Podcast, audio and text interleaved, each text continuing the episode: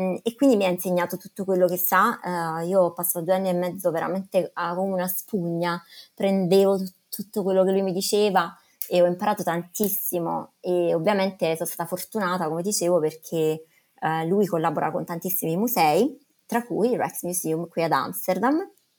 Ed ecco che adesso arrivo ad Amsterdam perché il Rex Museum aveva deciso già da un po' di anni di analizzare tutti i dipinti di Rembrandt, che, il che stava accadendo già in collaborazione con il mio capo americano, e poi uh, decisero di, um, mettere su questa, uh, diciamo, prima operazione così grande uh, probabilmente mai fatta su un dipinto che si chiama Operation Nightwatch um, e questo è uno studio scientifico e di conservazione di uno dei dipinti più importanti di Rembrandt che è appunto il Nightwatch.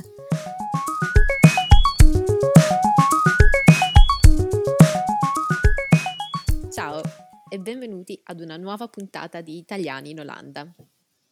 Oggi ho l'onore di avere come ospite Francesca Gabrieli. Ciao Francesca. Ciao Claudia, grazie mille per avermi qui con te oggi. È un onore anche per me essere qui con te. allora, faccio un piccolo preambolo. Io ho conosciuto, anzi, eh, diciamo che sono inciampata nel profilo Instagram di Francesca a conclusione della prima stagione di Italiani in Olanda. E eh, grazie ad un piccolo dettaglio che Francesca ha nella sua bio, eh, diciamo mi sono completamente incuriosita a, mm, riguardo la sua persona e mi sono detta devo assolutamente parlare con lei. Per cui abbiamo preso appuntamento intorno, diciamo, settembre gli inizi dell'autunno, eh, proprio per averti come ospite e sono felicissima di averti come ospite in questa puntata. Grazie, grazie mille. Allora, io inizierei, inizierei da subito, ecco, diciamo pre- magari presentati e, e, raccontaci un po' il tuo lungo journey che dall'Italia ti ha portato in Olanda. Ok, volentieri. Allora, io vabbè, mi chiamo Francesca Gabrieli e um, sono nata ad Avellino in Campania e studi- sono cresciuta, diciamo, proprio ad Avellino fino a- alla fine del, mio, del liceo. E poi ho deciso di trasferirmi a Perugia per studiare chimica um, sono sempre stata uh, molto interessata in generale alle materie scientifiche, quindi durante il mio percorso al liceo studiavo uh, tutte le materie matematica, chimica con tantissimo interesse ed ero a, a detta dai professori molto portata per queste materie e quindi ho deciso di studiare chimica pura all'università, un po' un suicidio venendo dal liceo classico, ma ci ho provato, ecco.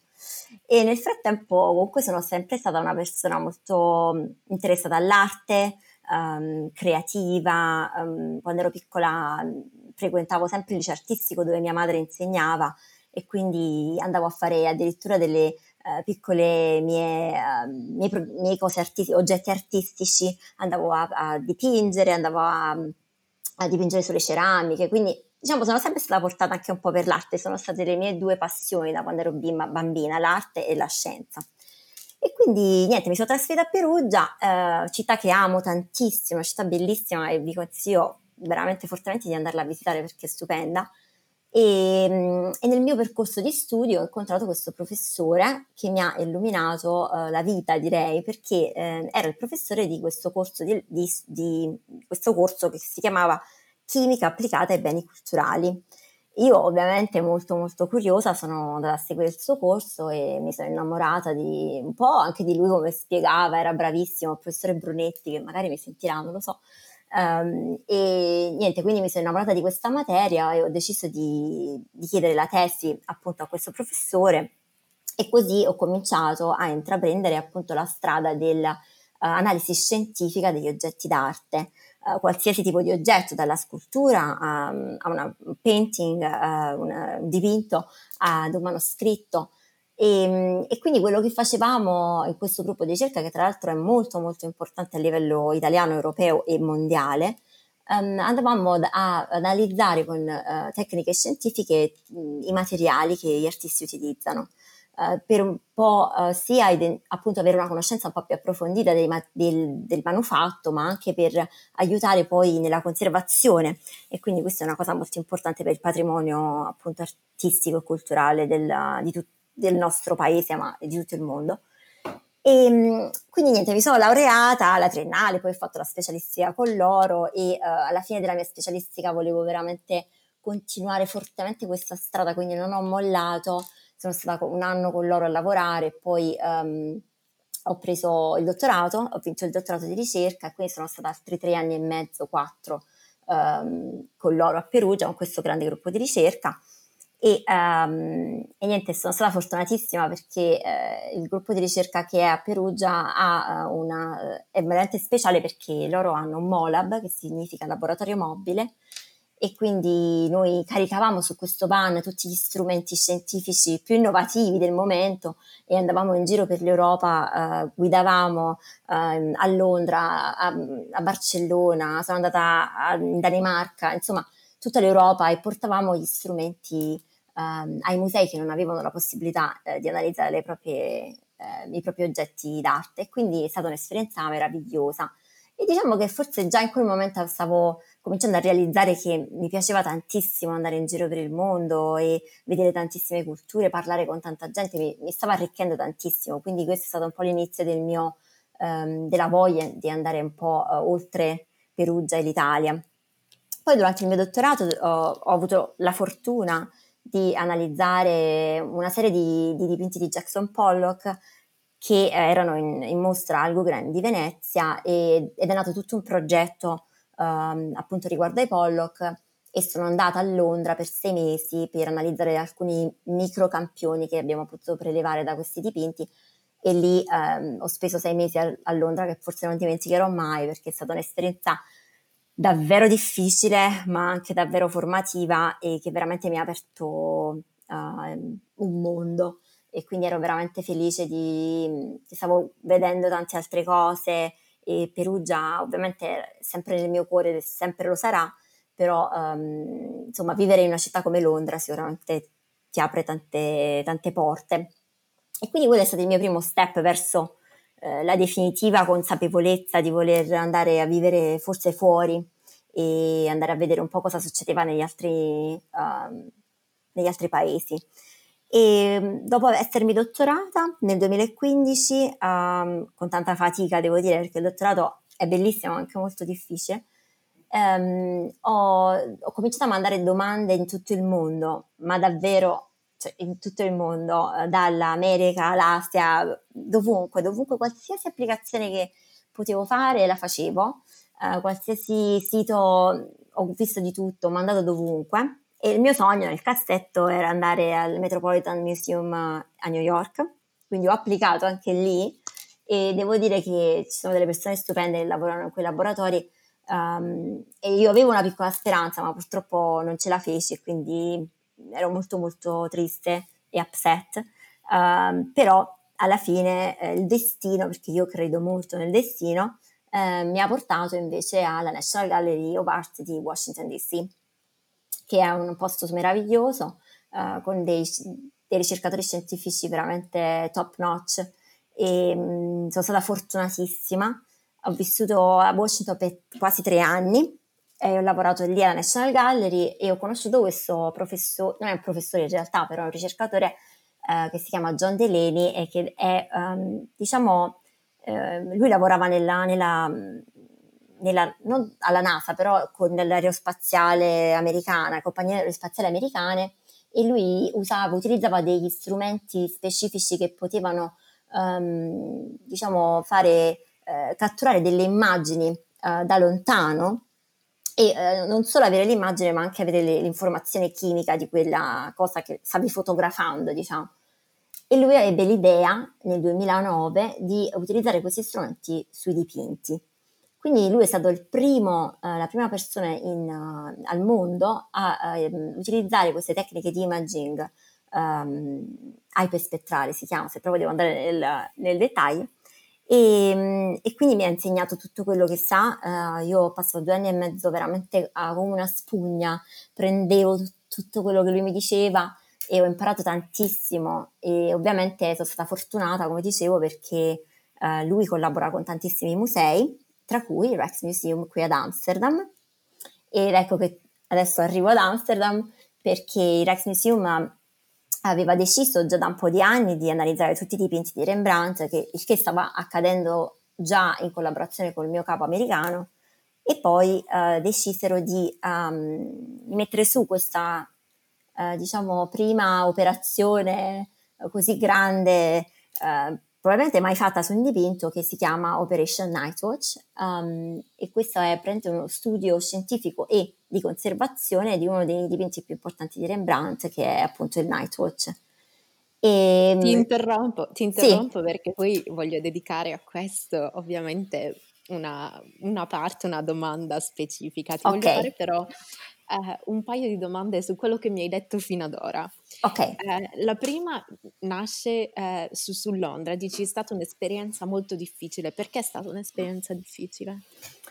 Oddio, per me uh, personalmente, proprio a livello personale, è difficilissima perché um, era la prima volta che andavo via da Perugia, quindi la prima volta che da sola prendevo una valigia e mi trasferivo in un posto senza conoscere nessuno, senza avere veramente nessun contatto. Sapevo solo che dovevo andare ad analizzare quei veramente importantissimi pezzettini di dipinto, che per me era la cosa più importante, però mi sono trovata, ti dico, primo, le prime due settimane a vivere in una casa temporanea, diciamo, e io sono arrivata che non avevo con me neanche le, le lenzuola, neanche una coperta, quindi mi ricordo questa, la prima notte che ho passato a Londra, un freddo, era marzo ma faceva freddissimo e io dormivo sul, sul letto con il mio eh, cappotto perché non avevo neanche il piumino, cioè un ricordo veramente che ogni volta che ci penso dico ma come, come ho fatto, non lo so. Però è stata difficile proprio a livello personale perché non sapevo bene la lingua. L'inglese io l'ho imparato da sola, diciamo, durante gli anni del dottorato ho fatto delle lezioni private, ma non lo impari fin quando non vai in un posto, secondo me. Assolutamente vero.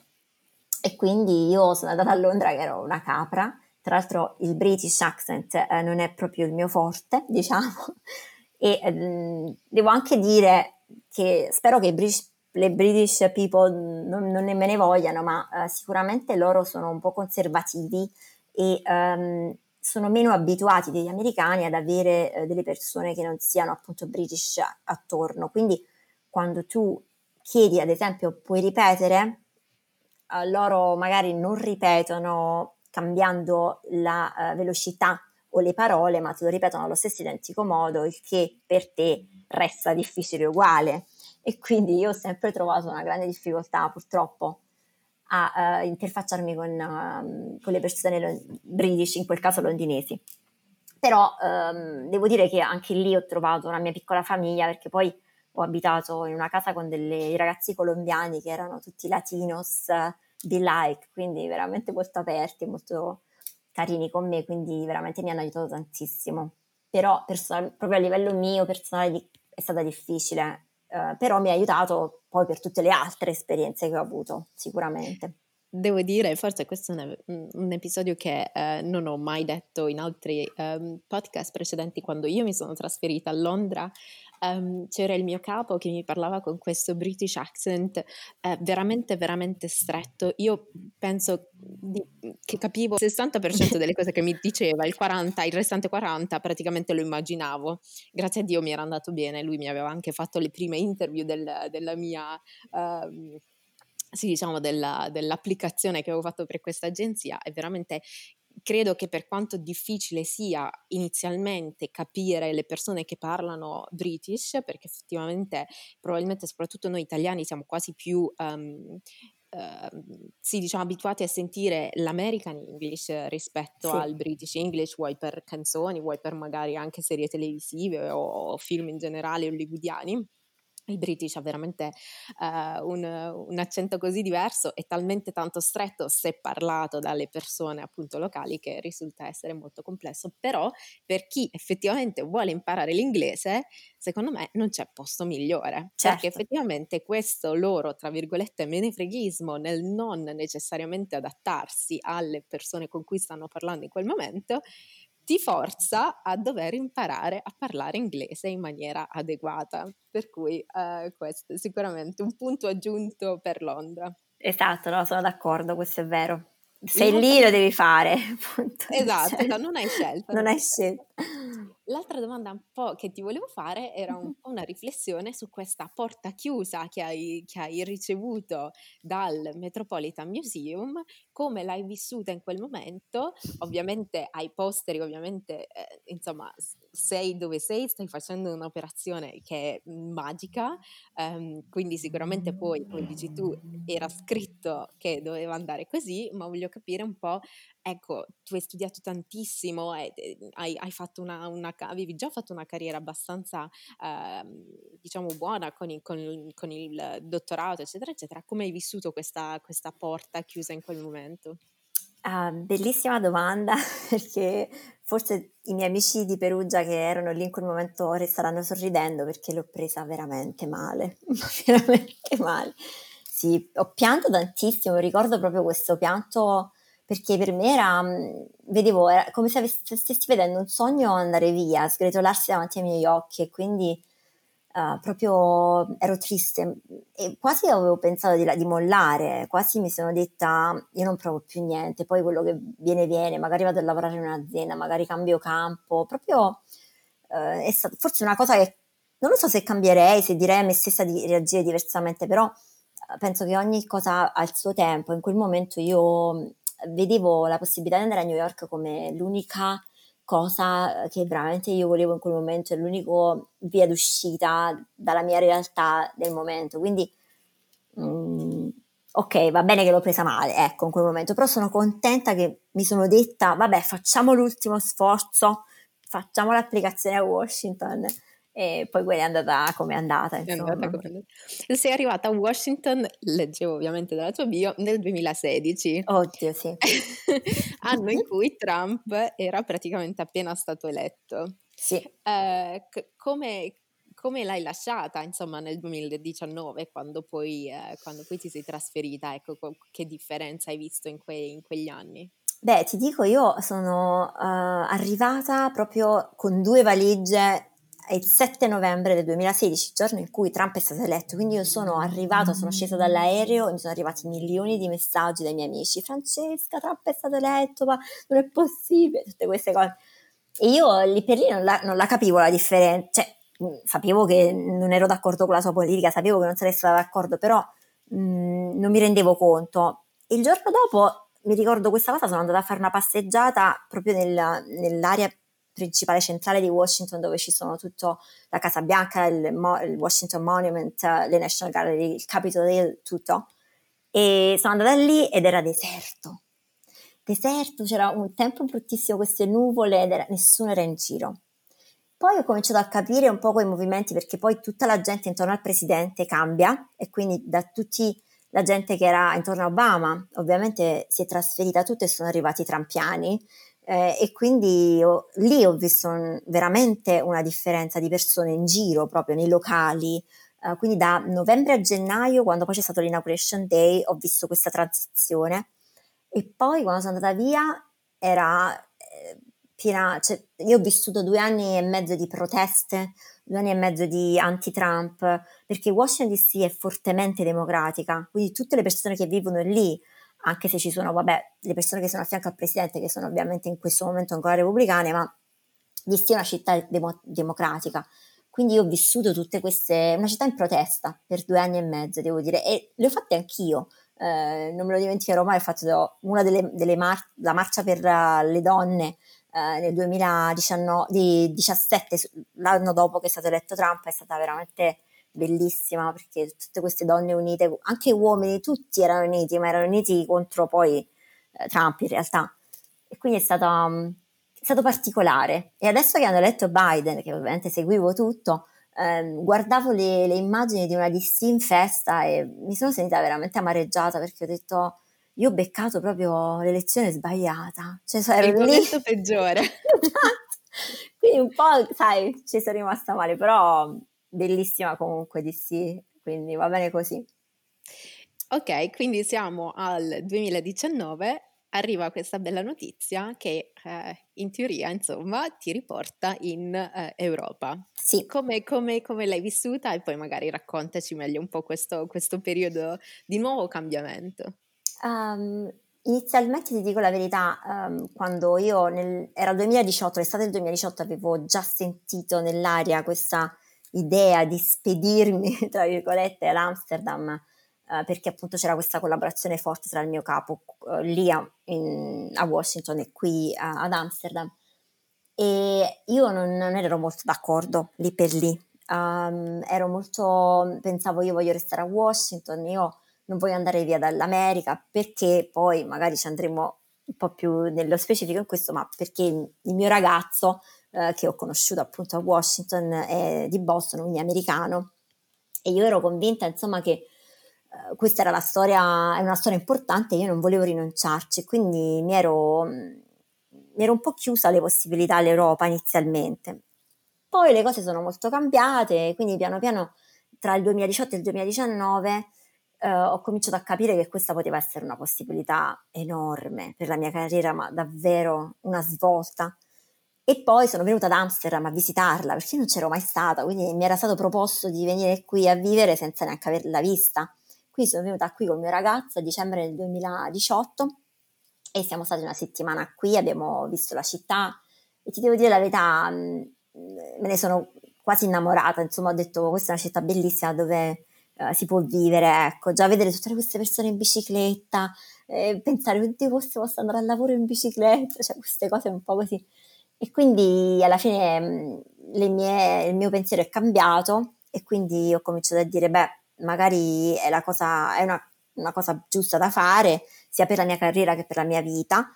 E poi, diciamo la verità, stare vicino, un po' più vicino alla famiglia non è una cosa negativa, soprattutto io sono legatissima alla mia famiglia e in particolare mia sorella e i miei nipoti, quindi um, proprio lasciare l'idea di stare tante ore di distanza sia insomma con un fuso orario e poi devi prendere un aereo che dura tantissimo, insomma se c'è un'emergenza non è il massimo vivere in America così lontano, quindi tornare in Europa per me poteva essere veramente una cosa positiva.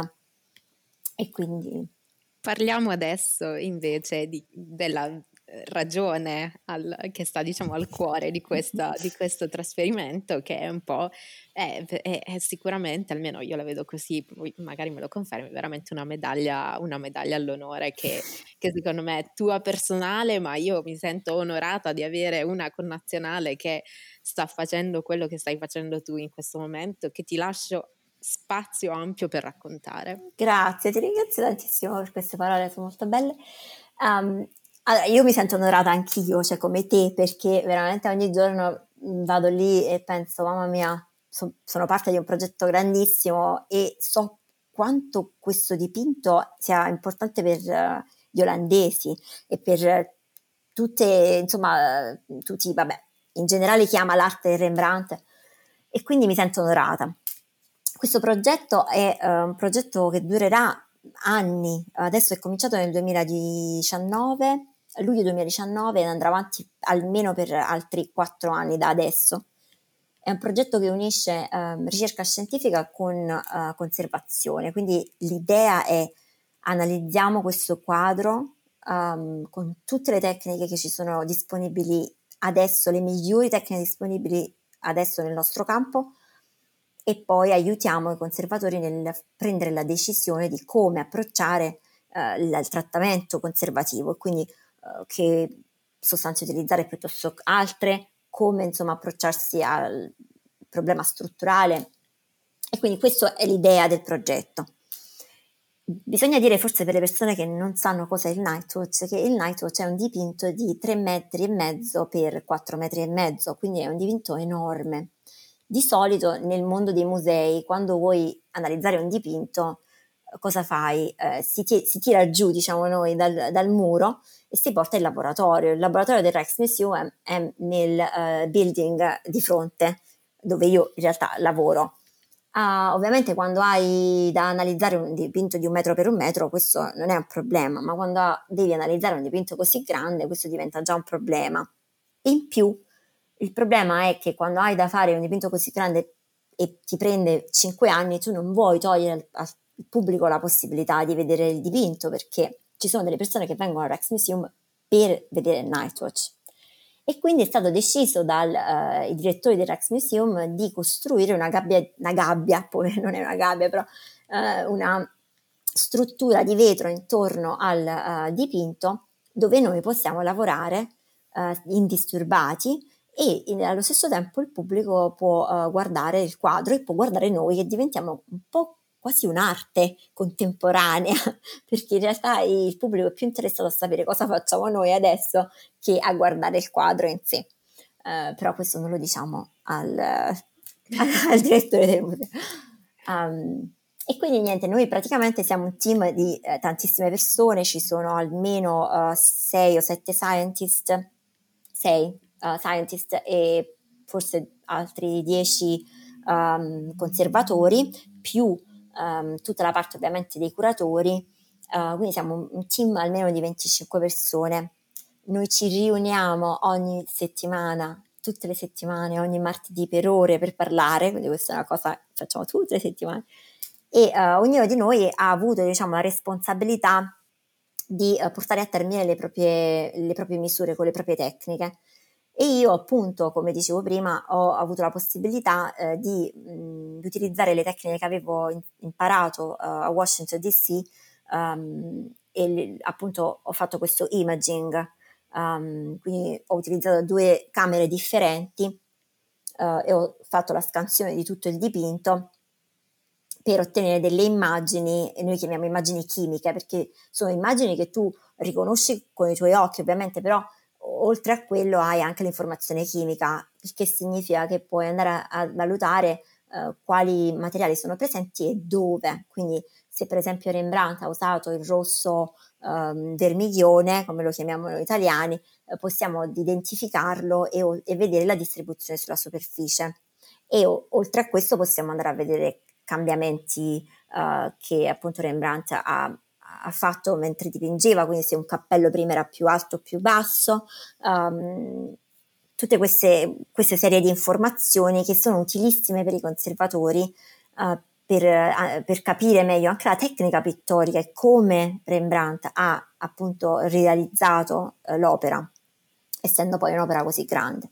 E io faccio solo un, un piccolo, una piccola parte di tutto il resto che sono delle tecniche veramente di veramente eh, high tech e abbiamo fatto per dirti forse se, non so se tu l'hai mai vista, se vai sul, sul sito c'è eh, una delle foto che è stata scattata con risoluzione 25 micron, cioè che sarebbe un capello, quindi tu puoi andare a vedere i dettagli della, di, delle pennellate dell'artista fino alla grandezza di, di uno dei tuoi capelli, quindi uh, sono veramente delle tecniche fenomenali e um, ti devo dire che è anche il tutto è fantastico, è anche molto stancante ed è anche molto, cioè tanta responsabilità perché comunque lavori davanti a un pubblico.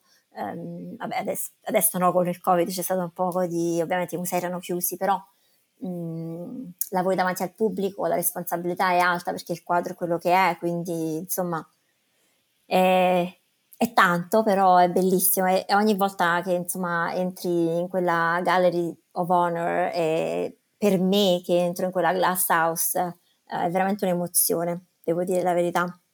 Posso solo lontanamente, ma molto lontanamente immaginare cosa tu possa provare.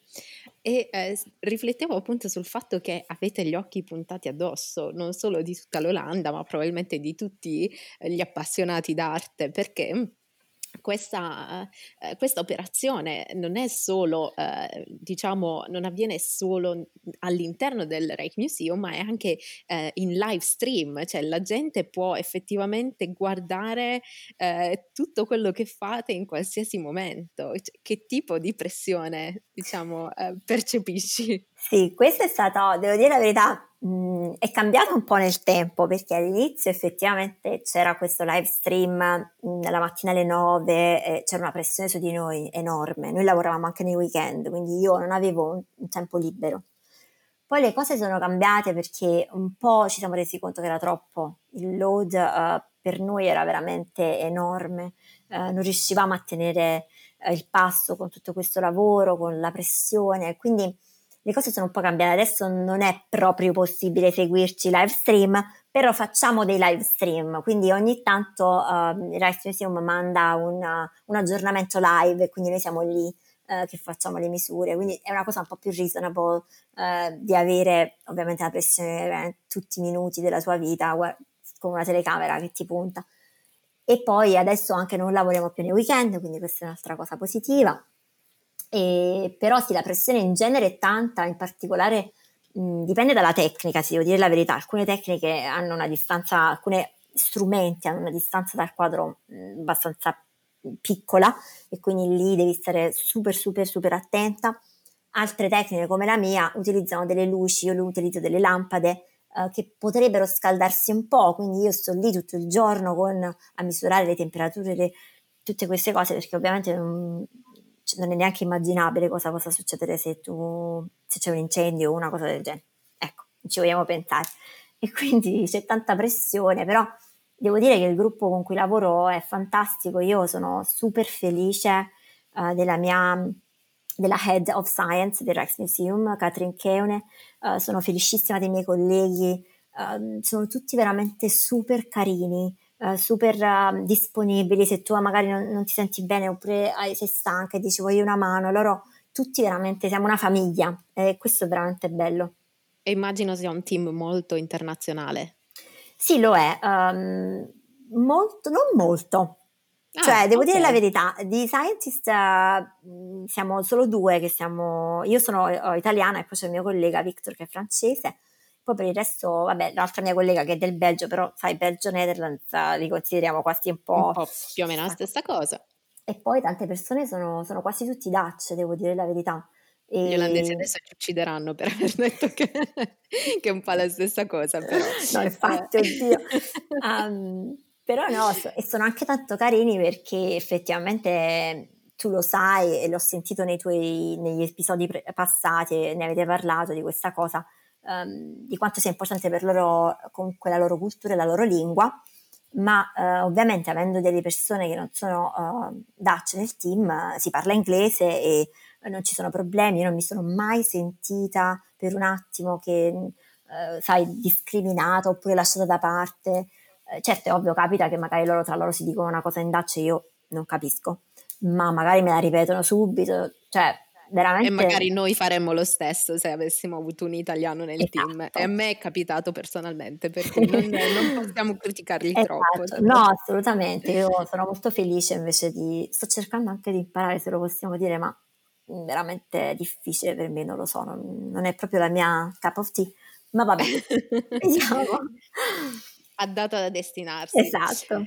Um, ok, allora, io direi chiudiamo per un secondo questo capitolo che è, è meraviglioso. Um, ti volevo fare un'altra domanda, eh, questa è un po' relativa all'elemento, eh, me l'avevi scritto nella bio, all'elemento community che eri riuscita comunque a ricrearti su Washington.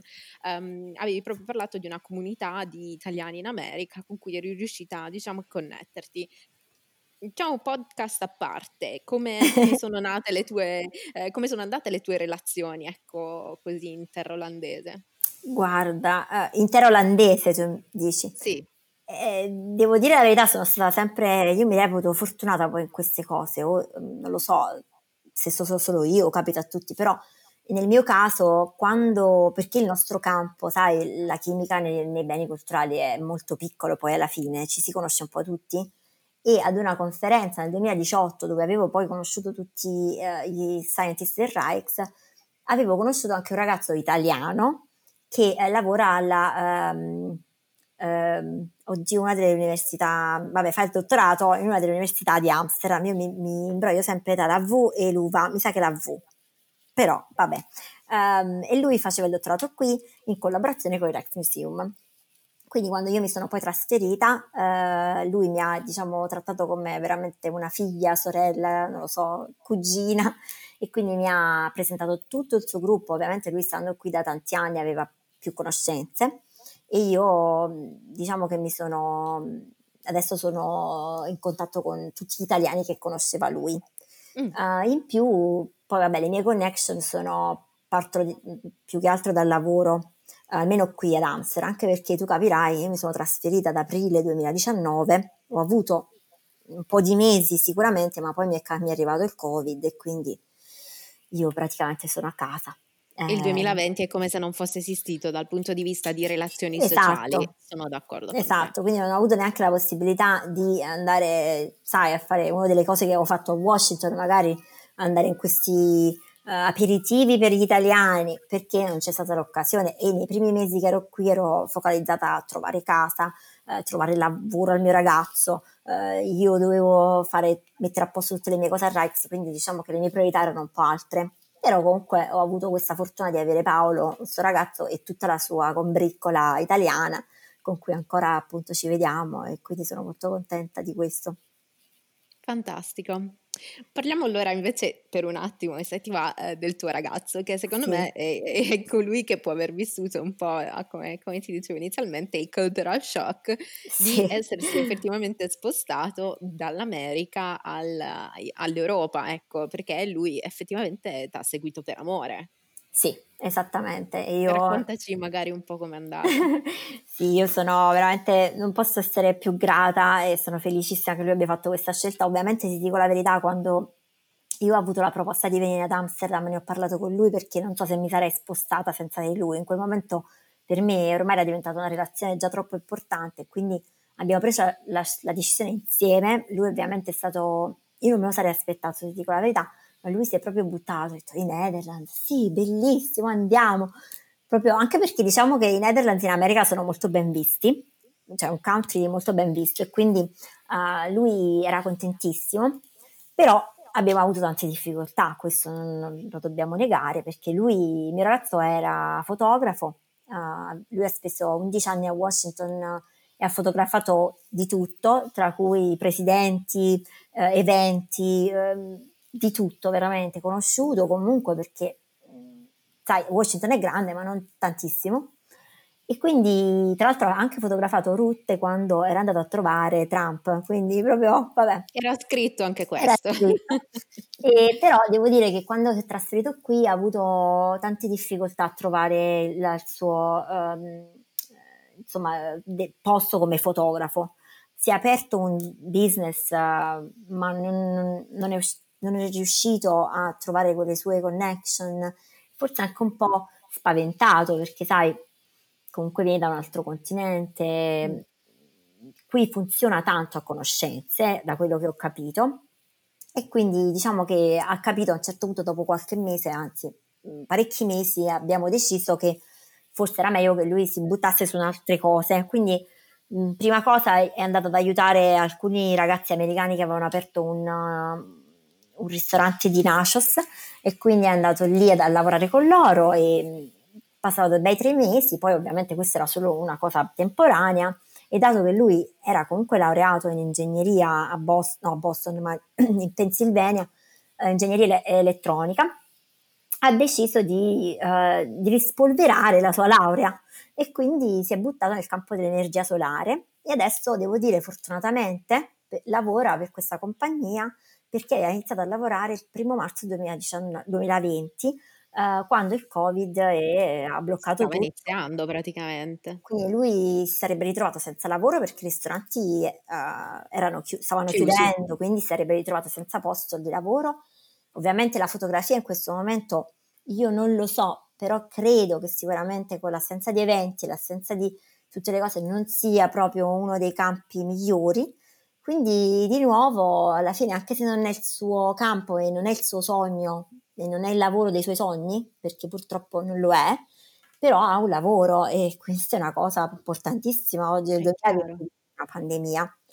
E per il resto lui è mm, contentissimo della, di stare qua, gli piace la città, gli piace la vita in bicicletta, adesso ha anche una macchina per lavoro ovviamente, um, gli manca un po' gli Stati Uniti gli mancano, però devo dire che io sono veramente orgogliosa di come lui è, abbia affrontato tutto perché io ero andata tante volte fuori, quindi ero abituata a fare questi giochetti, mi trasferisco due anni qui, due anni qui. Lui invece no, e invece è veramente stato bravo, quindi non posso dire niente, anche se beh, ci sono dei momenti di uh, difficoltà, però devo dire che sono veramente orgogliosa di come è andato il tutto. Eh, considerato che questo trasferimento sì è iniziato nel 2019, però ecco, avete vissuto il grosso del, del 2020, comunque sicuramente un po' come tutti gli altri reclusi in casa, sì. mh, sicuramente non avete avuto il modo di vedere il lato migliore esatto. eh, dell'Olanda.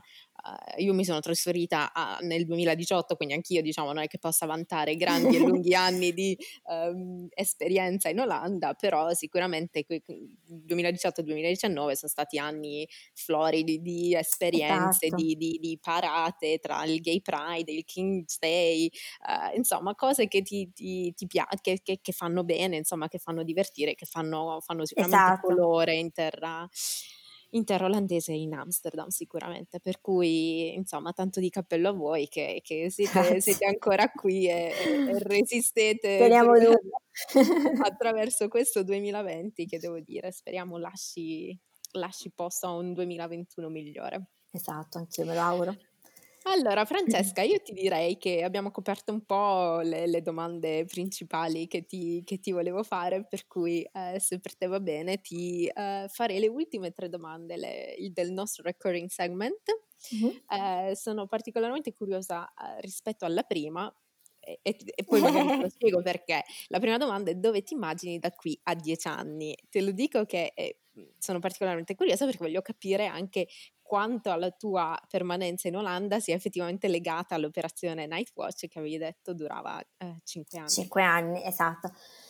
Beh, io uh, ti dico, mi farebbe tanto piacere di essere qui perché al di là di Operation Nightwatch uh, il Rijksmuseum ha un dipartimento scientifico che sta crescendo tantissimo e io uh, lo spero di esserne parte, anche al di là di, insomma, di questo progetto perché comunque faccio anche tante altre cose uh, su altri quadri.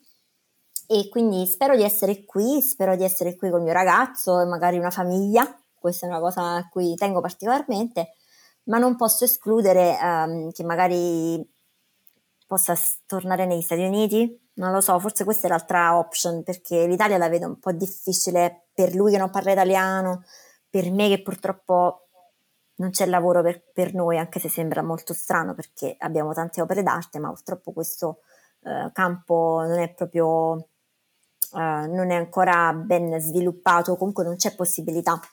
E quindi spero qui, ti dico, ma okay. chi lo sa.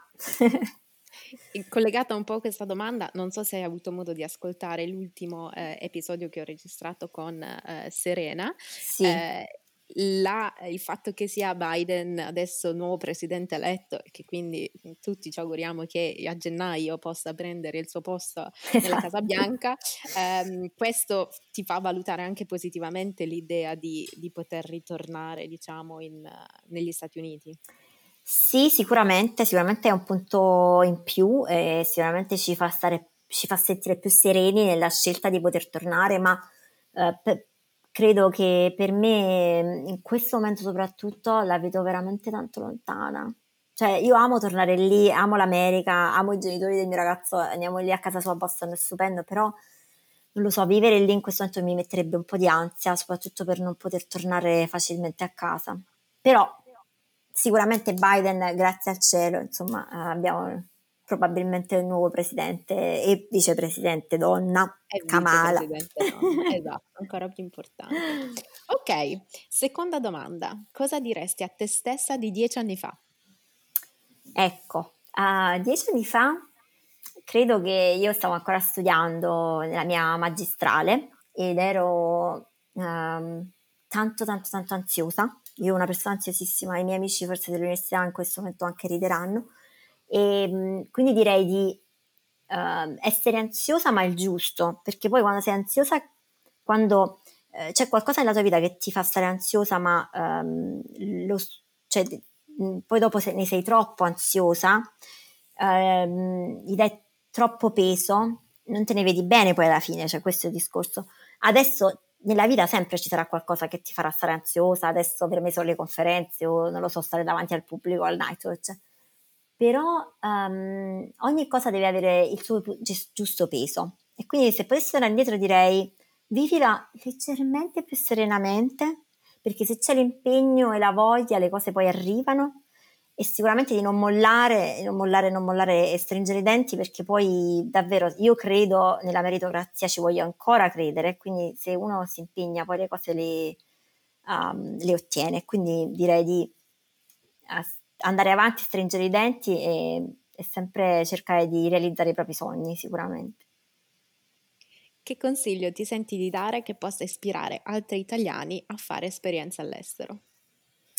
Ecco, un po' sempre collegato, uh, direi innanzitutto che secondo me l'esperienza all'estero si deve fare, magari non ti piace, magari vai all'estero e dici io non sono fatta per questo, però provare è importante, è importante per mettersi in gioco, per capire più di se stessi, uh, per conoscere persone che ti aprono tanti tanti mondi, quindi io direi, anche se non è una cosa definitiva, anche se eh, sai, ci sono tante persone che dicono no, ma io non me ne vado perché la famiglia, perché gli amici, certo, sono tutte cose importanti, però sai, una piccola esperienza io spingerei sempre a farla per eh, veramente per mettersi alla prova e poi tornare, si fa sempre in tempo a tornare, si fa sempre tem- a tempo a dire di no. Uh, però io mi sento di dire andate, guardate i posti, um, guardatevi attorno, conoscete le persone, lo so che a volte fa anche un po' paura perché dici, oddio, magari conosco qualcuno che è un pazzo, non lo so, sai queste cose, si sentono tante cose, però io, mm, io mi butterei, ecco, buttatevi e andate eh, in giro, guardate tante cose diverse. Ecco, semplicemente questo. Francesca, che dire, insomma, eh, è stata una bellissima chiacchierata. Io ero veramente, veramente curiosa di sapere di più su di te, di più su quello che fai, di farti a voce ancora i miei complimenti che si aggiungono sicuramente alla montagna che già ricevi, eh, per, per, veramente per quello che fai. Io lo, te lo dico da appassionata d'arte, te lo dico da, da italiana e te lo dico da chi eh, oggi è residente in Olanda e ha deciso di fare dell'Olanda della propria casa stai, stai facendo un lavoro che è veramente utile a, a tantissimi e non lo so, veramente mi, mi riempie di orgoglio eh, semplicemente, ripeto, essere tua connazionale. Per cui grazie ancora, grazie di aver accettato il mio invito a partecipare al podcast e di avermi dedicato questo, eh, questa mezz'oretta di tempo. Speriamo di incontrarci, eh, lo dico esatto. veramente con tutti gli ospiti perché io ho ancora l'ambizione, non appena questo Covid ci lascerà in pace, di eh, creare un evento che ci, ci, riunisca tutti quanti e ci permetta ecco, di, di, conoscerci faccia a faccia nel mondo reale. Esatto. Per ora davvero non mi resta che davvero ringraziarti. Ma grazie a te davvero, è veramente importante avere la possibilità di parlare di queste cose, delle proprie esperienze, quindi grazie per quello che fai, veramente. Io ti sento sempre durante le mie biciclettate, così. Quindi grazie. Sono molto felice di, di, di farti compagnia durante le tue biciclettate, quindi eh, insomma continua a seguire il podcast eh, e sicuramente ci saranno Ci rivedremo, ci vedremo. storie, sì, assolutamente. Ok, grazie. Grazie ancora Francesca, ciao. Ciao.